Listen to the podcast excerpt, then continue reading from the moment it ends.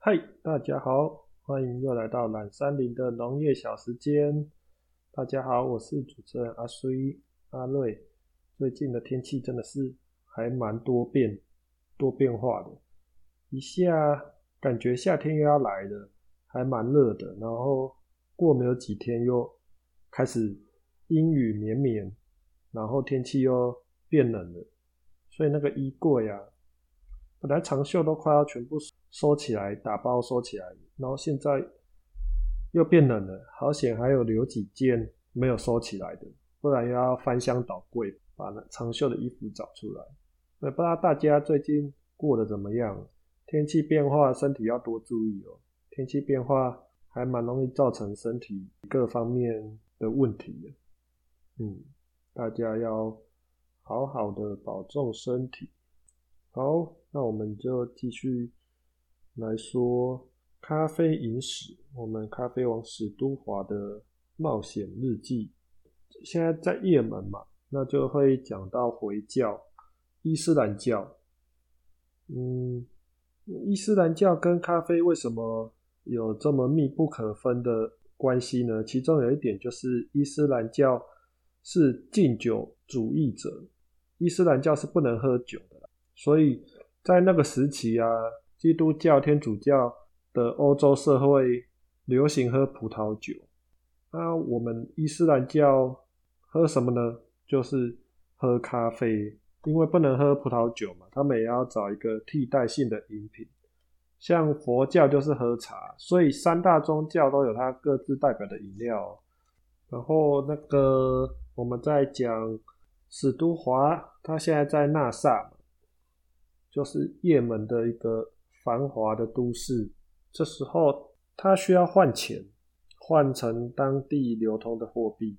他想要拿一张支票换成现金，可是当地啊，当地很多银行都不知道什么叫旅行支票，变成鸡同鸭讲，然后他没办法兑现他的旅行支票。这时候他遇到一个叫伊须马的人。他说他有一个朋友可以帮忙兑现那个旅行支票，还可以弄到欧洲的护照，所以我们咖啡王史都华就跟伊须马去见他的朋友，有一群穿着传统服饰的也门男子，然后他们一边数着钞票，一边在喝茶，然后满嘴的都是卡特叶。比较有钱的沙地阿拉伯客人会趾高气扬的阔步走。两手拉着他们的西装袖口，好让其他人看见他们怀中挂着沉重的、昂贵的金表。我把那支票交给一个陌生人，他再把支票传给里面一群人手中，大家争相传阅。突然一阵兴奋的争吵声，接着是货币兑换商将支票从一个男子手中抢过去，然后丢到一个箱子里，却又马上把。他从箱子里取出来，再随手抓了两把钞票，然后将支票与钞票都拿给我，要我在支票上面签字，但没有人要看我的护照。此时有位男子做手势，要我跟他们一起坐在地上。我开始数钱，但因为灯光不够亮，我看不清楚钞票的面值。坐在我旁边的那个男子点了打火机。开始帮我计算总共多少钱。他不时停顿下来，跟我们附近的人交谈。接着又有一堆单子在人群中传送到我这边。这一切过程全部都在奇怪的节奏中完成。钱是搞定了，可是伊须马的朋友并不知道有关欧洲护照的事。我去问另外一个朋友。伊西马说完后，就走出去做生意了。他指的是帮我。数钱的那个陌生人，原来他才是护照专家。他可以提供两种国籍的护照，新的希腊护照跟旧的德国护照。于是我问，我问他两个护照的价钱。他耸耸肩，随便你帮我一个忙，我也帮你。我还没有看清楚这个朋友的长相，但在昏暗的房间里，我看到的是一个染着一头红褐色头发，又是阿富汗人的人。帮忙。你要我帮什么忙？哦，原来假造假护照是他的副业，他最主要的工作是偷渡政治流亡者到比较高薪的国家。如果我要护照，就必须帮他做偷渡的工作。我必须飞到法兰克福，中途在杜拜停留。有个难民想要在德国定位，他得跟我搭同一班飞机，可是他的机票只到杜拜，所以到杜拜的途中，我需要跟他交换登机证，然后我在杜拜下飞机，他在飞机上用我的登机证即可通往德国。也可以避免被查看护照上有没有德国签证。等他到了德国，会把我的机票以及所有的证件销毁，然后他会向德国当局自首，要求送往收容所。在德国的宪法保护下，他一定会被收留。这些都是事实，而且在印度，他的确是难民。为了让我安心，男子还向我保证，所以他想在德国工作。史都华这样问。当然，他还要养妻子跟儿女呢。好吧，希望我可以帮上忙。你要付我多少钱？三百块。我心想，三百块虽然不多，但可以拥有欧洲经济共同体的护照，将来会比较方便。还要护照，最好是用法文写的。这时候，那个护照前客点点的头。这时候，史都华又说：“你付机票钱。”护照专家说：“当然，再加一张机票，让你到杜拜后再转去你要的目的地。”我心里想，听起来这么简单，一定有什么不对劲。如果我被抓了会怎么样？会怎么样？什么意思？如果我被警察抓了，警察什么警察？犯了什么罪？你买机票，把机票交给你的朋友。护照前客耸耸肩说：“我们有一句话说，没有明文禁止的，就是被允许的。”天哪，这是什么社会？早在十六世纪初期，固执的宗教人士就把喝咖啡的行为定为一种罪行，而上面那句话就是爱喝咖啡人最喜欢辩论的话题。听起来或许荒谬，但我们要记得，咖啡与泛神论神秘教的关系非常的密切。摩卡的阿夏蒂利和亚丁的阿达巴尼都是倡导泛神论神秘教人士。泛神论神秘教虽然属于伊斯兰教的一个派别，但还是跟其他的伊斯兰教不同。传统的伊斯兰仪式不使用音乐或舞蹈，但神秘教则两者都有。泛神论神秘教是具有特殊意志的宗教，表面上是伊斯兰教，但实际上源于更早的原始宗教。有许多人曾尝试记录介绍。不过，想要了解最好的方法，就是下列这则中东古老故事。这则故事是这样说的：有一个波斯人、一个土耳其人、一个希腊人和一个阿拉伯人，正在讨论该如何花掉他们最后一个银币。希腊人大叫：“我会用来买酒。”波斯人抢着说：“我要买葡萄酒。”阿拉伯人和土耳其人也都用自己的语言说要买酒。他们吵到都快要大打出手，这时有位神秘教的人士正好走过。他听了他们的争执后，要求他们把那一枚银币交给他。于是他们把钱交给神秘教人士。过不久，他带着一堆闪闪发亮的葡萄回来。我的酒！希腊人大叫。不，那是我的！波斯人也大叫着，而土耳其人和阿拉伯人也同样的反应。大家都很高兴，因为他们都得到自己想要的东西，只是外表形式不同而已。这个寓言叙说泛神论寻找的是神赐的美酒最自然、最原始的状态，同时也暗示泛神论者偶尔喜欢喝酒，基本上他们是伊斯兰教的嬉皮。所以约在一四八零年。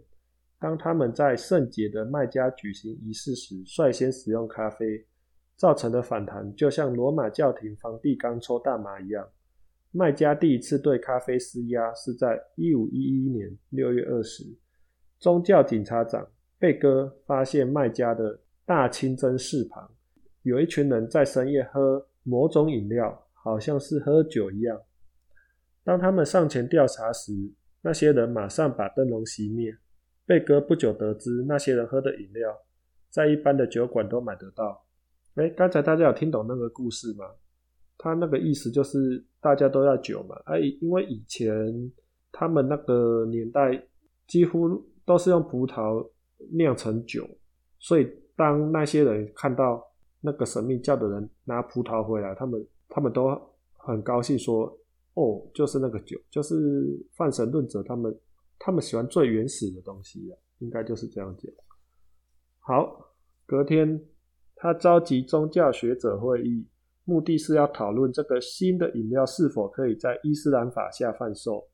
反对咖啡的理由有三个：一，它会造成醉意，所以和跟喝酒一样，应该不被允许；二，泛神教在祷告前会用手传递一杯咖啡，这种动作跟喝酒有密切关联；三，要把咖啡豆烘烤到氧化的程度。是可兰经禁止的行为。伊斯兰教的教教规特别严禁含有酒精成分的发酵饮品。咖啡并不是发酵过的水果饮料，所以狂热的回教徒宣称咖啡是违法的，因为它会刺激神经。他们甚至带一壶咖啡给评审亲自尝尝。但这些证据对评审来说似乎太简单，他们当然不肯品尝那壶可怕的酒。贝哥。事前料到会这样的结果，因此他带了两位医生来印证咖啡的恐怖。原来这两位医生是跟贝哥早就说好的，就串通好的啦。如果能取缔咖啡，事后可以得到很高的荣耀与奖赏。因此，那两位医生做了虚假报告，证明喝咖啡会给人带来精神变化。这个结果迫使咖啡被归类为酒的一类。其他在场人士也作证，喝的咖啡判断力会减弱。有一个傻蛋还说他分辨不出咖啡跟酒的不同，结果马上被拖出去鞭打，因为那表示他品尝过酒，真的还蛮笨的。没有喝过酒，怎么知道咖啡跟酒同样还不同样？咖啡是否合法？正方所用的理论是阿富汗证件假造者给我的那句话。只要可燃金没有明确禁止的东西，就不算是违法神的旨意。当保守派争论说穆罕默德是要严禁所有会使人醉的东西，他们又指出，虽然咖啡会影响心理，可是大蒜也会。况且，对于传统伊斯兰的说法，喝醉酒的定义是：当一个人已经分辨不出男人或女人、天堂或地狱的时候，其实整件事。是由政治权谋踏好招的。警察长和两位医师都是保守教派的宗教执政高层，他们不同意泛神教的信念，反对宗教有任何心醉神迷的现象，或是跟上帝感应时怀有醉意。而泛神教却盖刮这种做法，将咖啡从灵媒或祭司手上传递给全场的信徒，就代表咖啡已成为神圣的酒精饮料。在泛神教，还有一个字隐含宗教执政高层与咖啡之间的密切关系。泛神教啊，他们有主张过一个句子，就是不需要回教的祭司或清真寺，这是宗教执政高层所不乐见的。所以咖啡最后在卖家遭到禁止，一袋又一袋的咖啡豆当街被烧毁。如果有人当场被抓到正在喝咖啡，便会遭到毒打。这条禁令之后曾被推翻。可是到了一五二五年，卖家又再度恢复这条禁规。之后，开罗也在一五三九年严格禁止卖咖啡，但每次镇压只会带来更多的暴力，直到一千六百年发生土耳其暴力镇压事件为止。当然，如果国际刑警组织发现我偷渡人口，我虽然不敢说中古时期伊斯兰教理论是否有说服力，但那个时候应训时。我应该会拿这个没被明文规定就不代表是禁止的这一句话来当说辞。他提到咖啡会醉啊，不知道大家有没有真的喝咖啡喝到醉过？像我是有那种体验跟感觉。我去的那个咖啡馆，它之前还有喝到饱方案，就是你付两百五十块，然后。看你能喝几杯，他都不会管你。那时候最多喝到四杯，你差不多喝到四杯的时候，你就会感觉有一点微醺，有一点醉的感觉，就头脑很会有一点飘，带一点愉悦的那种兴奋感，就有点像满满朗的那种感觉，还蛮舒服的。说实在话。然后会变很好睡哦，你会想要睡觉。我自己是会想要睡觉。啊，我有问过另外一个咖啡店老板，那喝醉要怎么解？那个咖啡店老板说啊，如果你觉得那个感觉很困扰的话，你可以去买一瓶可乐，然后你可乐喝一喝，去尿个尿，那个咖啡醉就解掉了。我是还没有试过了，因为我是还蛮享受那种感觉的。可是重点是你的胃要够坚强。那我喝的，我去喝的咖啡店豆子是都不错，就没有胃的，没有喝到胃痛方面的问题。嗯，如果咖啡重度成瘾者也是可以试看看，但不要常常这样哦，这样喝过量真的对身体也不是很好。好，今天就到这边，祝大家祝大家平安顺利。好了，这个年代。其实最最珍贵的就是平安顺利。好，拜拜，再见。